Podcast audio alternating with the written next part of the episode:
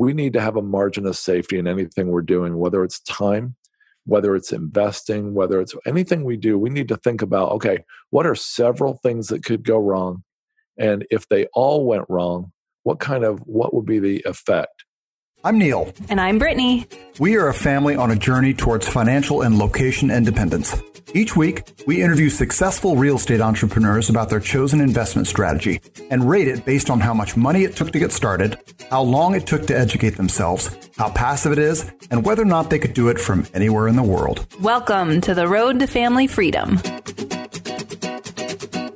If you like our show, the easiest way for you to give back is to leave us a rating and review on iTunes. Head on over to roadtofamilyfreedom.com slash review for links and instructions on how to do that. We would be so grateful. All right, enough out of us. Let's hit the road to family freedom.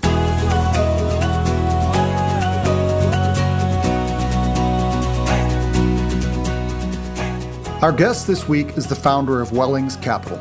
He's also the host of the outstanding How to Lose Money podcast. Paul Moore, welcome to the Road to Family Freedom. Hey, glad to be here. Thank you for having me on. I'm honored. No, it's great to have you. Yeah. it's good to see you again. So let's get started. Would you tell us your story about how you got into real estate? Oh, okay. Well, it's kind of a long story, but I'll try to make it uh, a little bit briefer. I got an, an engineering degree, and that was my first mistake and then I actually went back for an MBA and at Ohio State. I went to Ford Motor Company and I found myself a month or two into Ford, even though I really liked it, trying to do different things on the side. I tried to start an oil change shop and I started a property tax consulting business. At least I got a business card.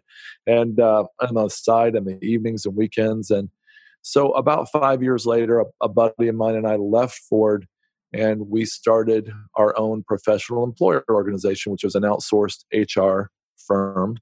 And we did really well with that. And Wall Street got really enamored with that business type of business. And about five years later, we were able to sell to a publicly traded company. And my partner moved to Colorado Springs before that, in fact. And I moved to the Blue Ridge Mountains of Virginia. And I thought, hey, I'm going to be a great dad. I'm going to raise my kids. We had two at the time, we have four now. We've got mountains. We moved to the top of a mountain with 120 acres, and I thought, I'm going to be a great dad. I'm going to passively invest. I am going to just have a great time raising my kids and, and be involved with them. And I found out that I became the worst version of myself because I was mid 30s, highly energized, type A entrepreneur, and I was sitting at home doing really nothing. We mm-hmm. started a nonprofit organization for international students, but that was just kind of slow moving. So I found myself confusing speculating and investing. Now, in my mind, investing is when you've got a fairly safe principle, fairly protected principle, and you've got a chance to make a profit. Speculating is when your principal is not at all safe and you have a chance to make a profit.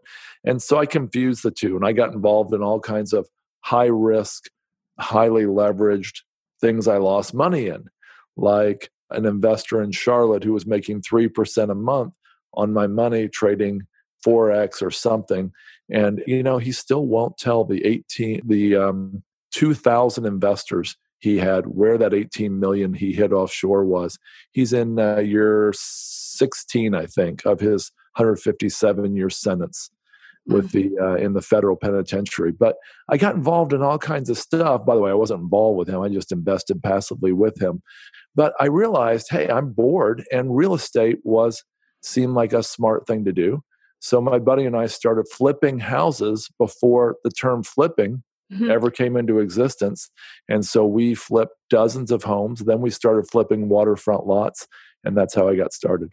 So we're big believers in beginning with the end in mind when it comes to any sort of goal. Like, what's your so what's your destination? Where is real estate taking you, Paul Moore? That's a great question. And one thing I've learned over the years is a lot of people who are chasing real estate part time feel like they need to climb this ladder, you know, doing one flip house, then two, and then a wholesale or then a lease option. And I, I don't know if that is I don't I don't know if that's the best way to get to most people's goal. I think a lot of people are frustrated because it is so hard to do part time. But I think a good goal for people would be to think ahead to when they don't want to work full time anymore, or they can't work full time anymore, or they want to retire. And so I think the goal would be to create a you know multiple passive income streams. To me that would be a great goal.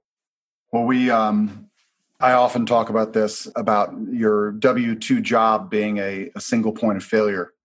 Even even if it's a nice safe secure job even if you're a postal worker even if you're an irs agent uh, we have an irs agent friend right now who's working without pay because the government shut down and you know you even if you have a nice safe secure job you're one car accident away from losing the ability to work or one cancer diagnosis whatever. So it's really um, so what you I, I completely agree with what you said. Right. Do you feel like that's kind of where you're at already or is that kind of your goal for yourself you know, i actually i slowed down once as i said in my mid 30s and it was miserable and I've seen some statistics pointing to the fact that when people slow down from their work, they tend to not do so well with their health. And uh, there were some statistics at Ford Motor Company that I never saw in writing, so I won't quote them, but they were pretty shocking about how soon people tend to pass away after they retire. And so I really don't plan to slow down. I don't really plan to stop working, but my goal is to create passive wealth for other people who do want to. So actually, I don't really want to.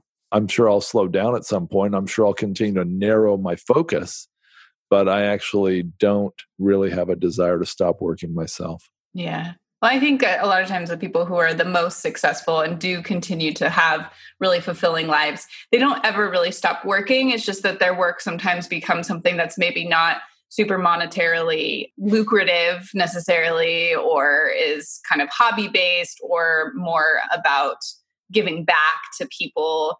I saw in your info sheet that you uh, help fund fighting for human trafficking and victims of that. So it sounds like you know that's still work. It may be not something that is making you money but it's it's a purpose. It's something to keep you moving. And what's amazing about real estate and passive income is that it allows you to to pursue those things that you couldn't before. You know if you're having to work a 9 to 5 job sometimes you don't have the option to work in that in a business that fulfills that part of you.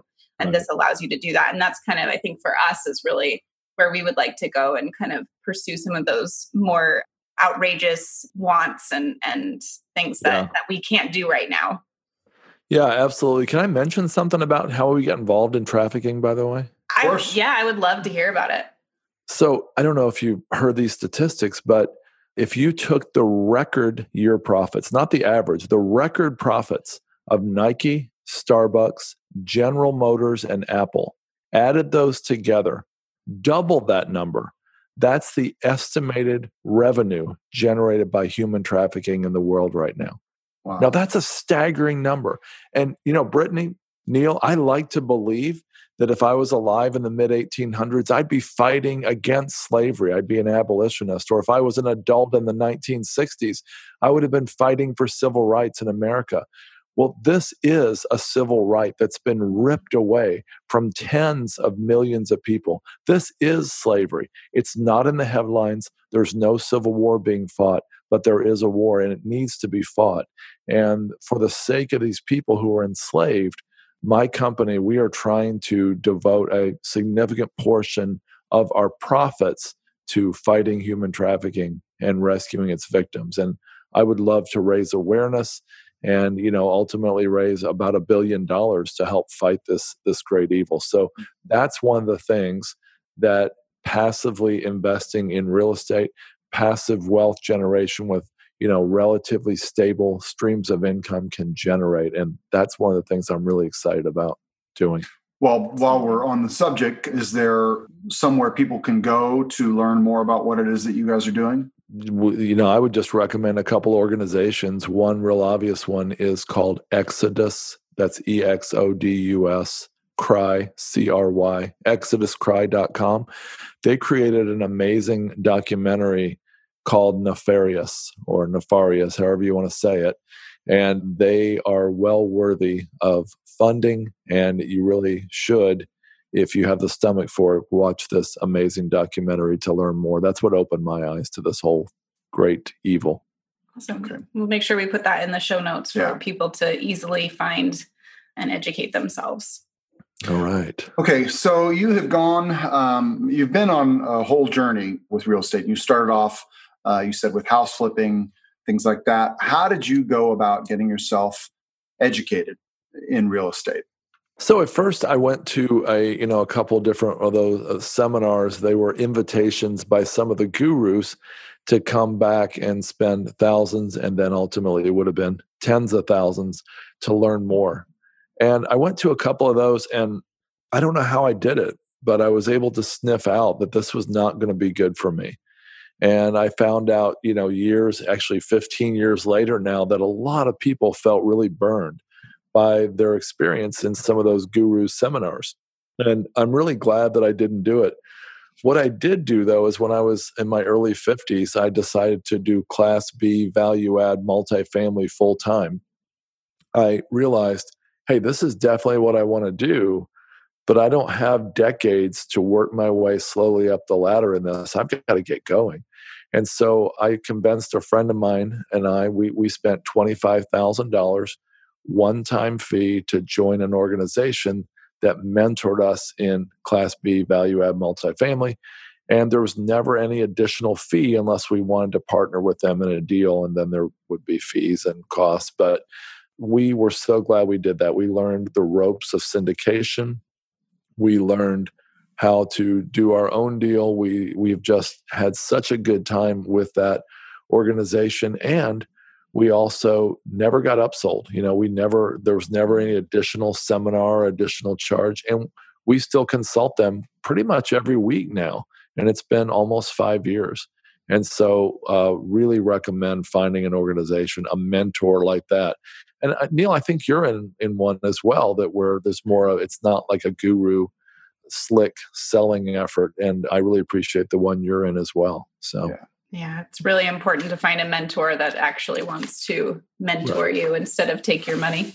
Well, and I, I, think it's important to the best mentor is a mentor who's doing what you want to be doing right now. There's a lot of mentors, you know, who are sort of they retire from whatever it was they were doing, and now that's all they do is they mentor. And I think a lot of times that their knowledge goes stale with what the market is doing, and it's not necessarily they're not quite as up to date on what's going on in the market. And so i don't think those always make the best mentors. Right. So. yeah. Yeah that's true.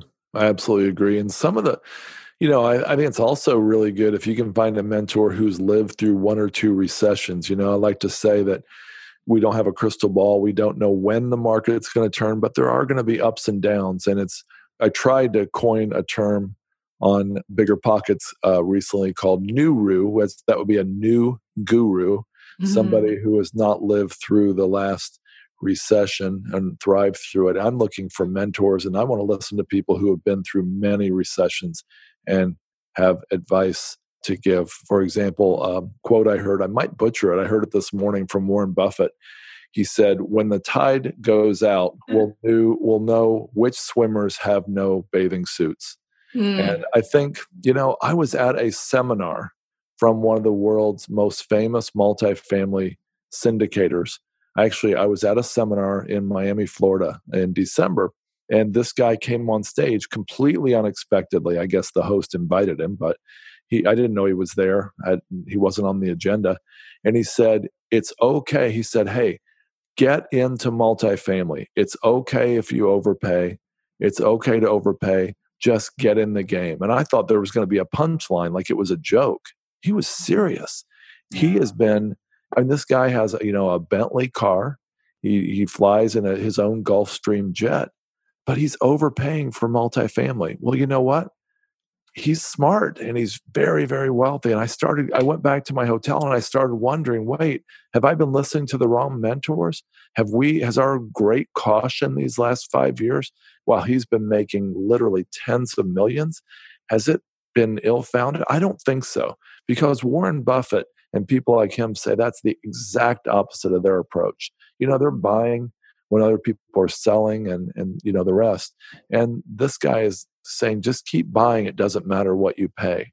I'm worried about that. And I'm worried about a lot of multifamily investors right now. And I think a lot of them are going to lose money. And it could happen anywhere in self storage and anywhere else as well. Yeah. Well, you wrote uh, you wrote an article. You wrote a great article uh, on Bigger Pockets recently about margin of safety, and I'd like you to sort of touch on that briefly because I think we're sort of on that subject right now.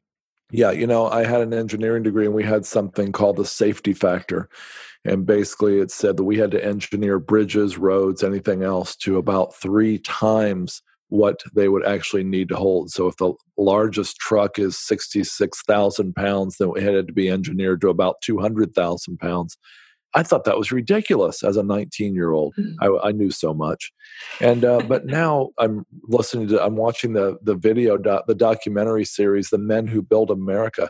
You know, one out of every four bridges back in the 1800s used to fail before uh-huh. they started doing that. Lots and lots of people died, and so the point is, we need to have a margin of safety in anything we're doing, whether it's time whether it's investing, whether it's anything we do, we need to think about okay, what are several things that could go wrong?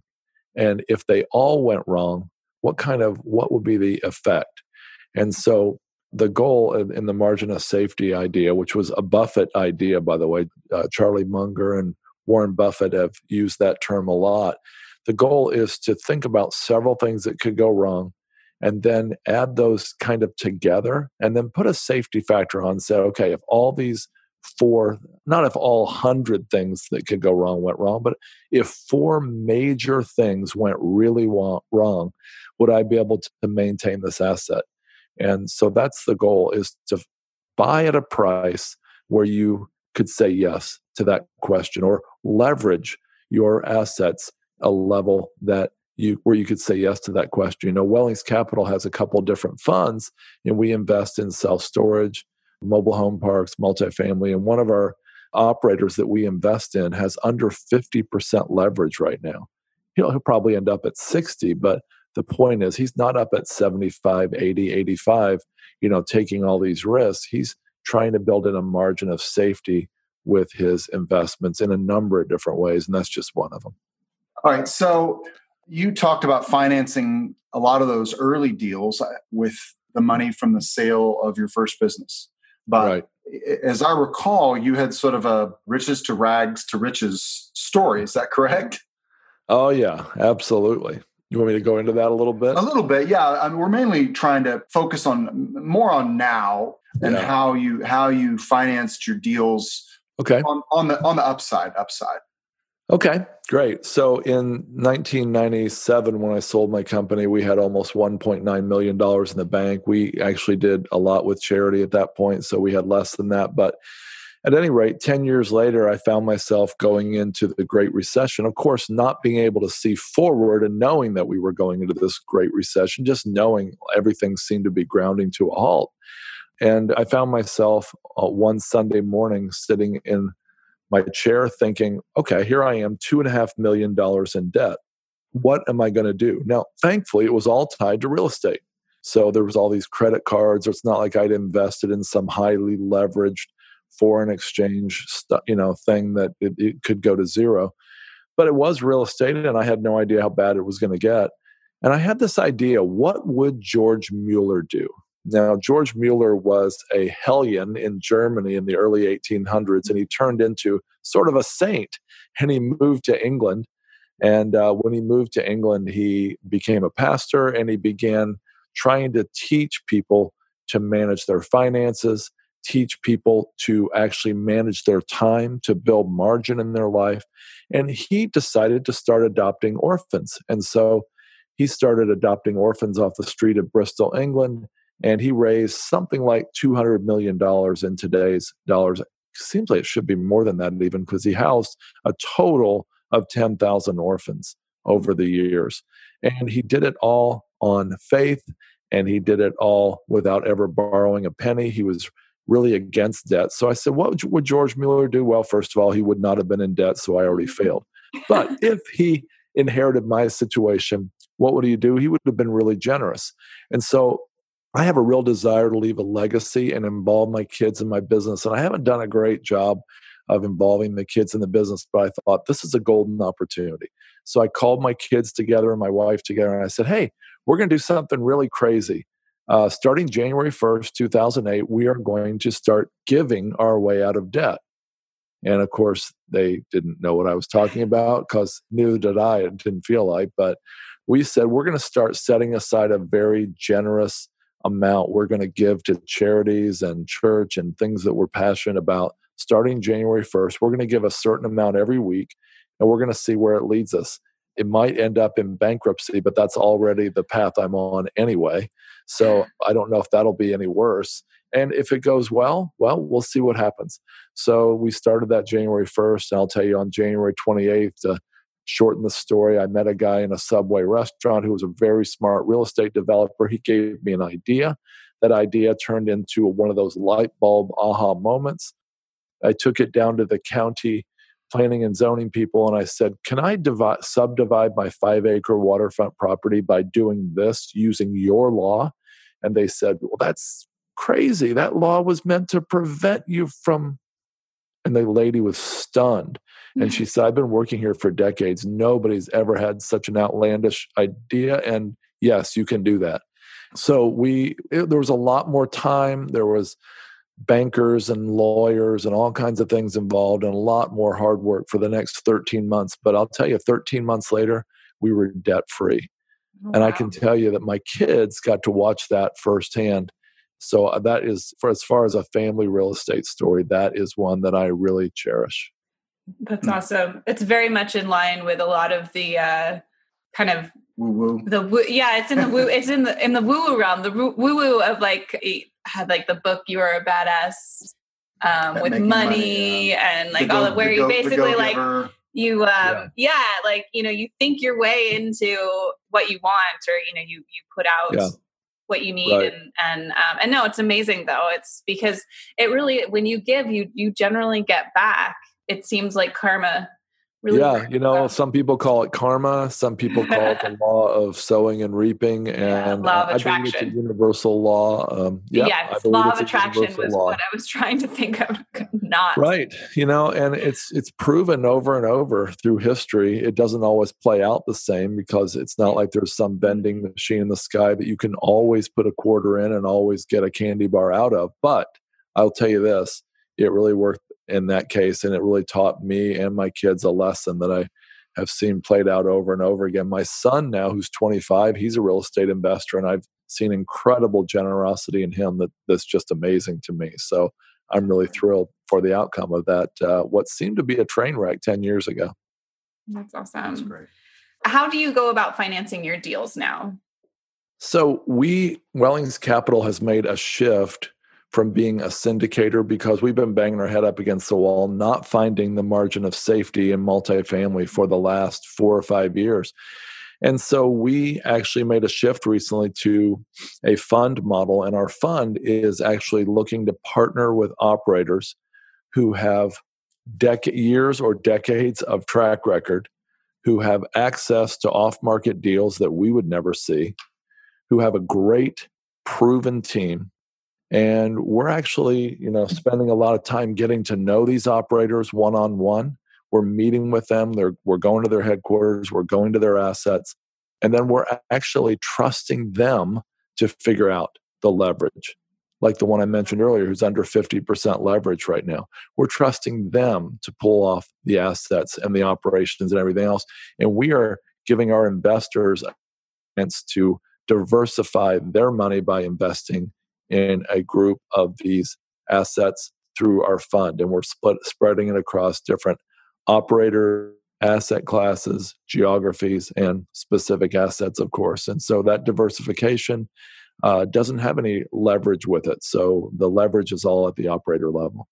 So just because i'm still learning as we go along this journey if I'm understanding correctly, the difference between syndication and a fund is that with syndication, the investors are getting to, you're bringing them the syndication deal and they can choose to invest. With a fund, are they give, saying, I'm giving you X amount of dollars and then you're make, more making decisions on where that's going?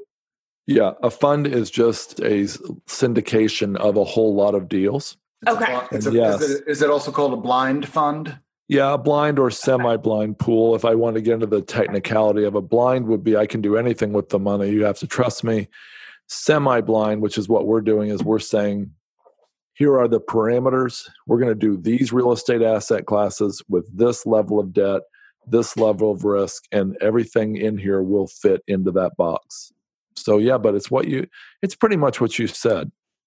So now, with running your fund, how much time would you say your real estate endeavors take you per week nowadays? I mean, I would guess 50 hours a week, and I actually could put in a whole lot more if I was if I had the time and to create more content. So, I mean, so yeah, it's full time for sure. And what would you say is your highest ROI activity that you do? So I've got four of them. Great question. One would be writing books, and I've written only two, but I'm working on two more. Uh, number two, it'd be bigger pockets posts. Number three, bigger pockets video. Number four, being a guest on podcasts like yours. And then I'd say five, and I'd say somewhat down the list would be hosting my own podcast. And My you started? podcast is called How to Lose Money. That's right. How to lose money. And so we're not talking about commercial real estate investing on there, although we do get into it quite often. It's not the topic. And we're always talking about our guests' stories. So we're not talking about what we're doing as much. So Gotcha. I don't know. Maybe I should start another podcast that's focused on, you know, real estate investing and uh and that would be more profitable and maybe we will at some point. Gotcha. What is the? I'm just curious what your podcast is is about. Yeah. So, how to lose money is, you know, I was tired. I used to go to these family conferences of father and daughter retreats. Actually, it was in Callaway Gardens, Georgia, in a mm-hmm. beautiful garden. And I took my daughter every year for, I think, seven straight years. And the panelists and the speakers would always talk about what great families they had and, you know, all the good things they were doing. And my daughter even admitted once she was a little jealous. She's like, man, they're, they're doing such fun trips to Europe. And, they even want to go on a space flight to the moon or something someday and our family seems kind of boring by comparison of course in my town you know our family seemed like we were the ones that were doing all the fun stuff but i started asking these panelists you know i would ask you know, tell us about your failures tell us about where you had problems what went wrong because i could see the guys we had these tables of you know like 10 people father and daughters and I could see the men were discouraged. They're like, well, I'll never be like them, so why try? That Yeah. was the prevailing feeling in the room. And I don't think the speakers realized they were causing this. So I started saying, tell us about what went wrong. Tell us about your failures. Deer in the headlights. Oh, I'm serious. They would never be able to answer the question.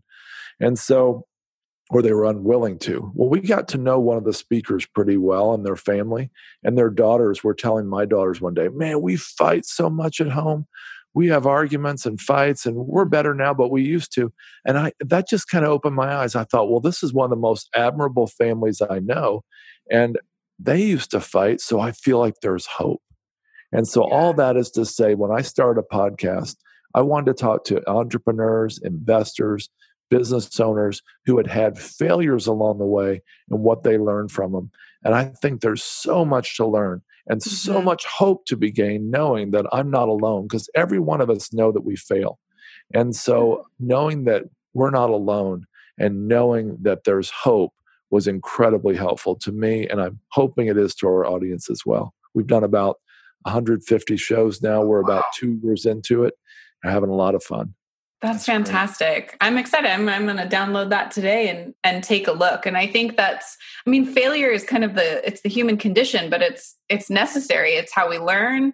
And I think that's actually with the the gurus out there a lot of times they don't talk about their failures and so there's no way to really replicate what they're doing because the they sure as hell failed at some point Yeah. and that's what they built their empire off Right. of is those failures. Those are how we learn and figure out what to do better. And i think you're exactly right. You know when people don't talk about that that's what's so powerful for a lot of people who are in any business. Like i follow a lot of nutrition people as a nutritionist and the people who just talk about what they do now and they show you know pictures of the perfect food or the perfect workout or it's very discouraging and that's you know a, that's a whole nother topic about social media and causing mm-hmm. issues. But the people that i follow and keep following are the ones that talk about where they are currently struggling or failing. There actually a lot of the nutritionists that have health problems. I follow several that have like autoimmune diseases. They are much more inspiring. I learn much more from them for, from their problems and failures than I do from someone just saying, well, this is what I do and this is, you know, these are my successes and and yep. that's I mean, that's what I'm going through myself. I'm going through some health issues myself and I had to go on to my audience and say, it feels shameful in here but I'll be able to help you more with this experience that is going to be hard for me and is hard for me and scary yeah. and you know etc but I'm going to learn so much and now I can pass it on to you and and that's right. it's so much more valuable absolutely agree okay there's my no no it's a, uh, and I and I also I also think it's a great podcast a great subject matter it's also the idea of a close carrot so many people start off in real estate investors and they're learning from somebody who has a billion dollars in real estate. And that person has forgotten what it was like to try and, and get that boulder moving. And it's, um, you know, so sometimes it's, um, one, I think you can learn more from failure. And two, sometimes I think it's better to learn from somebody who's maybe not, not at level 10, somebody who's right. maybe at level four and right. I agree. help you to get level two. Yeah. I agree yeah, yeah. definitely it's easier to sort of see yourself in them yeah um, no and that's kidding. yeah I, I mean i again I'll go off on my own little tangent but i've been you know reminding myself lately that whether even if it's been said before or done before or any of those kinds of things like reiterating all of these things is so important because someone is going to hear you that time even if they didn't all right. the times before didn't hear it from someone else they're going to hear you right. So, all right, for timing, I'm going to kind of combine the next uh, two questions and just for your business right now. Um, you know, you're working basically a full time job doing this. Do you have any systems or employees or anybody, anything that really helps you with your efficiencies and and keeping your business running smoothly? I think the worst thing about having a business probably is employees. and the best thing about perhaps having a business is having a great employee. So I after years uh, years of difficulties, struggles and and a lot of success as well, I've become really really violent I can't think of the word, violently committed to mm-hmm. finding only fabulous employees. So I have a handful of people on our team, a guy named Ben who is amazing. He's like a prodigy. He's been working for us for uh, three and a half years, right out of college at Liberty University in Virginia. So excited to have him on board. Have another person who graduated high school only back in West Virginia 20 well, I'd say 35 years ago. So, and she's in her 50s and she's incredibly, incredibly committed to our vision and such a great employee. And so we love having her. And um, and then we have an outsourced accountant outsourced IT person, et cetera, that just do things for us as needed. So I think it's mm-hmm. really important as an entrepreneur to focus on your strengths and offload your weaknesses. I'm reading uh, Ray Dalio's book called Principles, and he talks about the four ways you can approach things that you're not good at. And that is number three, I think, and that is what we are doing every chance we can. Awesome. So, with your fund now, are you investing in properties that are outside of the state you live in, long distance investing? Mm-hmm. Yeah, you know, I was on a webinar. We have the Wellings Growth Fund and a Wellings Income Fund. And the other night on the webinar, they said, Well, what's the geography you're focused on? And I said this I said, You know, we used to be focused in the Carolinas, Kentucky, Tennessee, uh, Virginia, looking for multifamily when we were going to be the syndicator because that's where we are. But now we have a different task. We are trying to find world class, best in class operators, and we're trusting them to pick the geographies that are near them or comfortable for them. And we're counting on those guys to make decisions that uh, you know that we are choosing to forego by trusting them. So, for example, uh, BiggerPockets guest number 286, I think. I won't get any more detail on that. He had an amazing podcast July 4th of 2018 I think it came out. So I might as well just tell you his name. His name's AJ Osborne. Mm-hmm. and some of uh, our listeners might re- might know who that is because he took the Reno Nevada Super Kmart he bought it and he has seven and a half million dollars in it two and a half million in cash five million in uh, loans and he sold off the parking lot to an apartment developer and he converted it to a self storage. He cut it in half. He was in a coma for months during this time. And he now says when it's stabilized, it should be worth 21 to 24 million. That's on a two and a half million dollar cash investment by friends and family around him. Now, he's in Idaho. He's doing this deal in your state. He's in Reno. And I would never have thought to do a deal in Reno or Idaho. But would I have loved to have been part of that deal where he's going to get a 900% return in the end? I think it is. Yeah, I think I'd like to be part of that. So that's a very long answer, but that's why I'm not focused on geography. I'm trusting operators who are. That's awesome.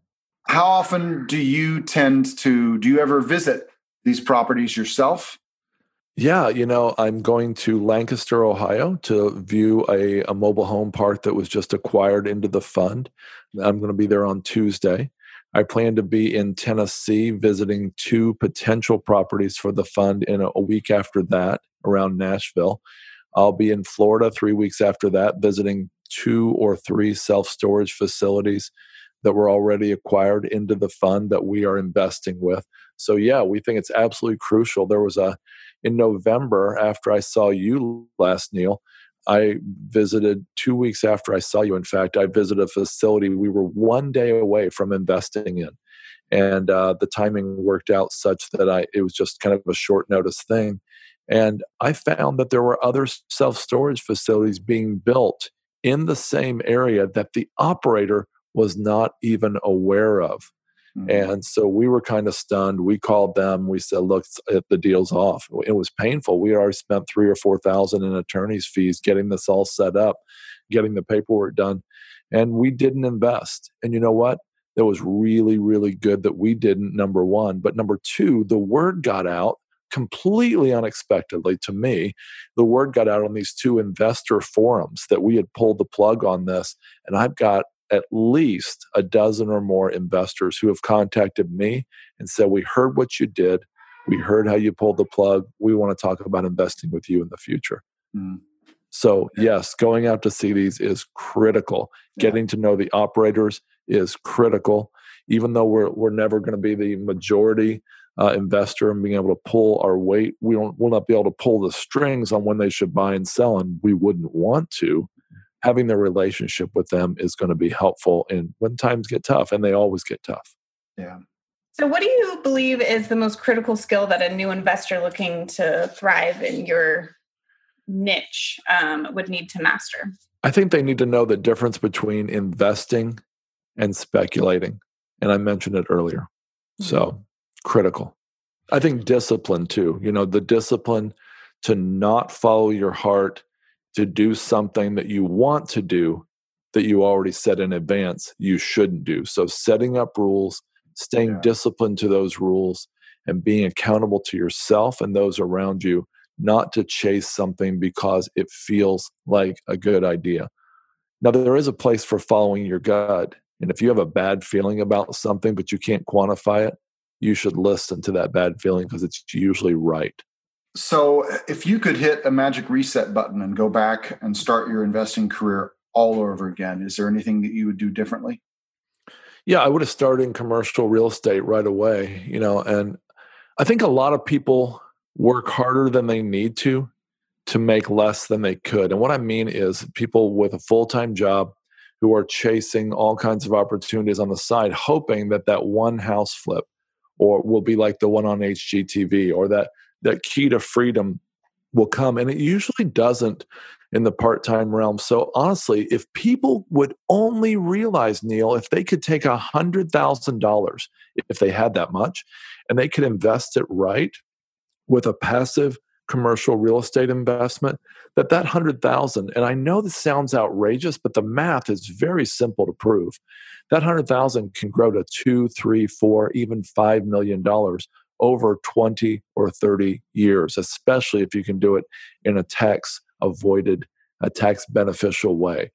100,000 into 4 or 5 million, yeah, it's absolutely provable on an Excel spreadsheet. And I actually ran this by a guy who's been investing for decades, and he said it's absolutely true. And so here's the thing if I could keep my day job that I like and just invest 50, 100, 200,000 on the side in something like that, that's a pretty good deal to retire with if you start young enough. So, what I would do if I was going to push restart is I would create opportunities for people to invest like that which is exactly what I'm trying to do now in my mid 50s. Yeah, it's really it's sort of where it's exactly where we are and it's something I, I it's a I don't know, an affirmation that I say to myself every morning when I, t- I, I tell myself that, look, one of the reasons I'm doing this is because so many of my friends and family have no idea that this is even possible. Their idea of, I talk to people about investing every day, and most of them, when I ask them what they consider to be a good return, they go, well, I don't know, you know, six, seven percent on, uh, right. you know, on my mutual fund or my 401k. And, and I say, you know, have you ever done the math about what you know that's a good return you know if you start early enough but if you're ever going to really really like build any wealth it's not going to really build a whole lot of wealth. You got to get up into the 10 12 and now you know let's start talking about 18% and things like that. And on hard assets hard assets that are not right. not going to disappear. I had a, a, one, one of my best friends invested $250000 in an oil company back in um, you know probably five years ago. And that investment went to zero. Yep. You know, so it's um no, I mean I love real estate. I love what real estate can do for me, but it's more about what I want to spread the gospel. yeah. Is so much of what it is. I hear right. you. It's so true. And, so, and, you know, one of the reasons I was able to pull out of the two and a half million in debt is it was real estate. It wasn't at the bottom of an oil well that went to zero. And I've yeah. done that too, by the way. Yeah. All right, we have one more question, then we'll let you go because I know you've got to get moving. So, I want you to imagine that you're standing in in front of a room full of aspiring real estate investors who are they have full time jobs and families, a lot like maybe when you were starting out. They're battling their way through fears, doubts, a lack of time or money. What are two or three strategies that you could recommend for them that they could implement within a month that would help them along? So, you know, my son was about 20 years old and he wanted to get into house flipping. And so I said, you know, you could do a postcard campaign, but you'd be competing with guys like Mike in my little town of Roanoke, Virginia, who spends $55,000 a month on letters and postcards. How are we going to compete with him? Well, you got to find a different way to do it. And so I said, take the time, get in your car, drive around if it's summer, look for yards with weeds where the, grass is high and the shutters are down and uh, look for opportunities to find those houses that maybe nobody else found online. And he made a list of about 25 or 30 homes in about 10 hours of driving around. Not a bad investment. And then we started to follow up on those. And he actually ended up flipping three houses not out of that just out of that group but we we ended up flipping three houses together before he started investing in land. But um, so that's one strategy. Drive around look yourself. Number two i would do lease option sandwiches. I was on a BiggerPockets live stream today and somebody asked me what how can i get started? Actually it was a separate question but anyway $5000 i'm 19 years old. I said consider doing a lease option sandwich and basically, that's a way to get in, get control of a house on a rent to own basis from an owner, do a minor improvements like maybe, you know, cut the grass and paint it, change carpet, or, or maybe nothing, and then turn around and rent to own it to somebody else. And you get in the middle. That's why it's a sandwich. You're in the middle between the, the seller and the buyer. And you can make a substantial profit doing that with very little more than your time invested. Number three, and this is much harder, but you can wholesale. People getting started um, can find wholesale deals, even if they're not ready to be Chip and Joanna Gaines yet, and do a beautiful uh, restoration flip or start in single family rentals. I'll tell you what I probably wouldn't do and people often have to learn on their own and that is try to build a stable of 50 100 200 single family homes. It's very very hard to not so much to build it but to maintain a group of homes like that. Even if you have great property managers it's really hard. It's much easier to get a 100 unit multifamily than a 100 single family homes as you can imagine well, because eventually, as a, a, good friend of mine talks about, he's like, eventually the phone call is eventually going to come to you. Even if you've got a, a property manager, the buck is eventually going to stop with you. You're the property owner, and you're the only one you can really count on. And so, uh, even if you've got a great property manager, that property manager could die, that property manager could retire, a property manager could develop a drug problem.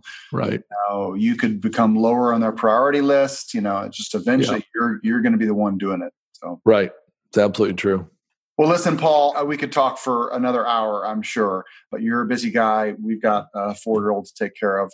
And All right. I've really, really enjoyed this. And Brittany, Brittany did too. Brittany had to uh, step away to deal with the uh, the four year old, but it's been great talking to you. Hopefully, we can do this again sometime. It really has, Neil. Thank you so much. I wish you the very best. It's really been an honor to be on the show. Thanks.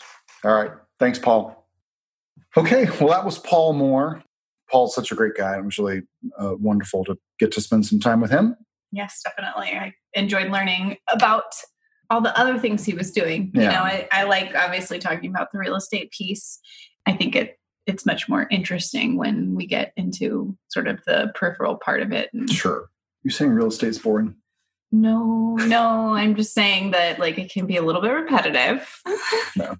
and that's okay. As I said in the actual interview that saying the same things over and over again are important because someone will hear them at some point and yeah. that haven't heard it before and i think that the extras are more helpful just like with the failure you know yes. chat that we had and all that kind of stuff i, yeah. I think they make these people seem like uh, or not seem but they make them real people not yeah. an unattainable goal yeah um, you know something like that so where would you say how much knowledge do you think he started off with well i don't know that he necessarily started off with a ton of knowledge he kind of he was flipping, so that doesn't yeah. really require a lot. It sounds like he's kind of just, I mean, he had an MBA. He's probably kind of a smart guy, generally speaking, yeah. and had a lot of like generalist knowledge and then kind of, you know, funneled that into experiences and learning from those experiences. Yeah. He mentioned using a, he did sign on with a mentor. Yes, later on. To, yeah. Once he decided to go into multifamily spent, he said, about $25,000 uh, on the, the mentor. Yeah. Um, I'm actually going to go with like three to six years. I think he was like really, uh, yeah. You know, I think he was pretty well educated. Going, he had a lot of business experience. Yeah, he had experience running his own business. It wasn't just he decided, woke up one day and decided, uh, I'm going to learn to do real estate. Yes, yes, definitely. And I, I, he kind of mentioned or or insinuated that that path isn't necessarily necessary. He did. He actually he did. He talked about that quite a bit. He said he tends to kind of think that people who are you know maybe trying to build up one house at a time and buy the single family home and then the duplex and then the quadplex and move up yeah. he, he sort of felt like you're better off just sort of jumping right into commercial real estate. Yeah, yeah, or jump into what you're interested in. Just yeah. find that mentor or that that person to help you take those leaps. Yeah. All right, so money. Uh, we didn't really talk about specifics on money during this interview too much, um, as far as like what he invests. Uh, how much money does it require to start? In this? I yeah, mean, he it was complicated because he started off with quite a bit of money uh, very yeah. early on with the sale of his well, company. Let's talk about with like a, a fund, a blind fund. Yeah. How I, much do you need in one of those to really do anything? I would say most of that, more of that would probably be dependent on the individual operators, the sponsors of the syndicators that you're working with. And I would say, as a general rule, most of them would want you coming with at least $500,000. Okay. So if uh, Paul's primary thing, if Paul just had his own money and he wanted to just invest with a syndicator, that's a that's a different ballgame. It's probably talking a minimum of about fifty to hundred thousand dollars, um, and he even mentioned that at the end. But if you're somebody who wants to build a fund, a semi-blind fund like Paul has, I would say probably five hundred thousand dollars is going to be a minimum. Okay. How much time? Do you recall how much time he said he was working on this? No, he works a full time job with this. Yeah. And I will mention that he also, especially because he's doing a fund, even if he was working as a syndicator, he is basically building a thought leadership platform. Correct. Which increases the amount of time that he is working on it. So, if that's not really what you want within your real estate investing to be a thought leader, um, then that could maybe go down depending on what you're doing. Now, if you want to run a blind fund, you sort of do have to have a thought leadership platform or at least a business platform, which nowadays a business platform is essentially a thought leadership platform, whether you're Nike or, you know, a shop on the corner. Yeah. Um, you tend to have a social media presence and, and different things that, that help you market. So I guess it just maybe depends on how you're doing so. it. But I, he he it's a full time job. Yeah. It's a full time job. Uh, location. Do you think uh, this is the kind of thing where he could do anywhere in the world? Oh, yeah. Yeah. I think, especially once he builds the relationships with the different operators. Yeah. When you, I think if you're, you know, obviously, you're buying, um, doing property stuff in, if your geographic area or geography, as he was calling it, mm-hmm. is in the United States, then you need to like establish those contacts in the United States before you start traveling the world. yeah. Um, or you're not gonna but like once things are established, it sounds like it's pretty location independent. Varies depending on where you want to be that where that location would be. Well, he he sort of talked about he the, he's not really tied in by, geography. He's primarily focused on finding the good sponsors and then yeah. letting them. Um, they worry about the geography. They worry about the geography. Yeah, yeah. But like I said, really, what I mean is that he couldn't find these operators. It's probably unlikely to find these operators and establish a relationship with them if he wasn't in the same country. I them. agree. Yes, absolutely. No, so he, he, has to he has to be and he mentioned that he's been traveling a lot lately and that he he has visited several of the investments that they're working on and, and I'm sure he's been sitting down uh, to meet with the, the operators as well. Yeah. Okay, well, that was Paul Moore, the operator of Wellings Capital, a, a semi blind uh, real estate fund focused on self storage, mobile home parks, and a little bit of multifamily. And uh, we appreciate his time again. And uh, yeah, it was really good talking to him. Yeah. And you'll find all the information for Paul in the show notes. Yeah. And if you like this podcast, we would really appreciate it if you take just a few minutes and leave a review for us on iTunes. It's really simple to do. Just go to roadtofamilyfreedom.com slash review for links and instructions. Thanks for listening. We're doing this all again next week. Until then, safe travels.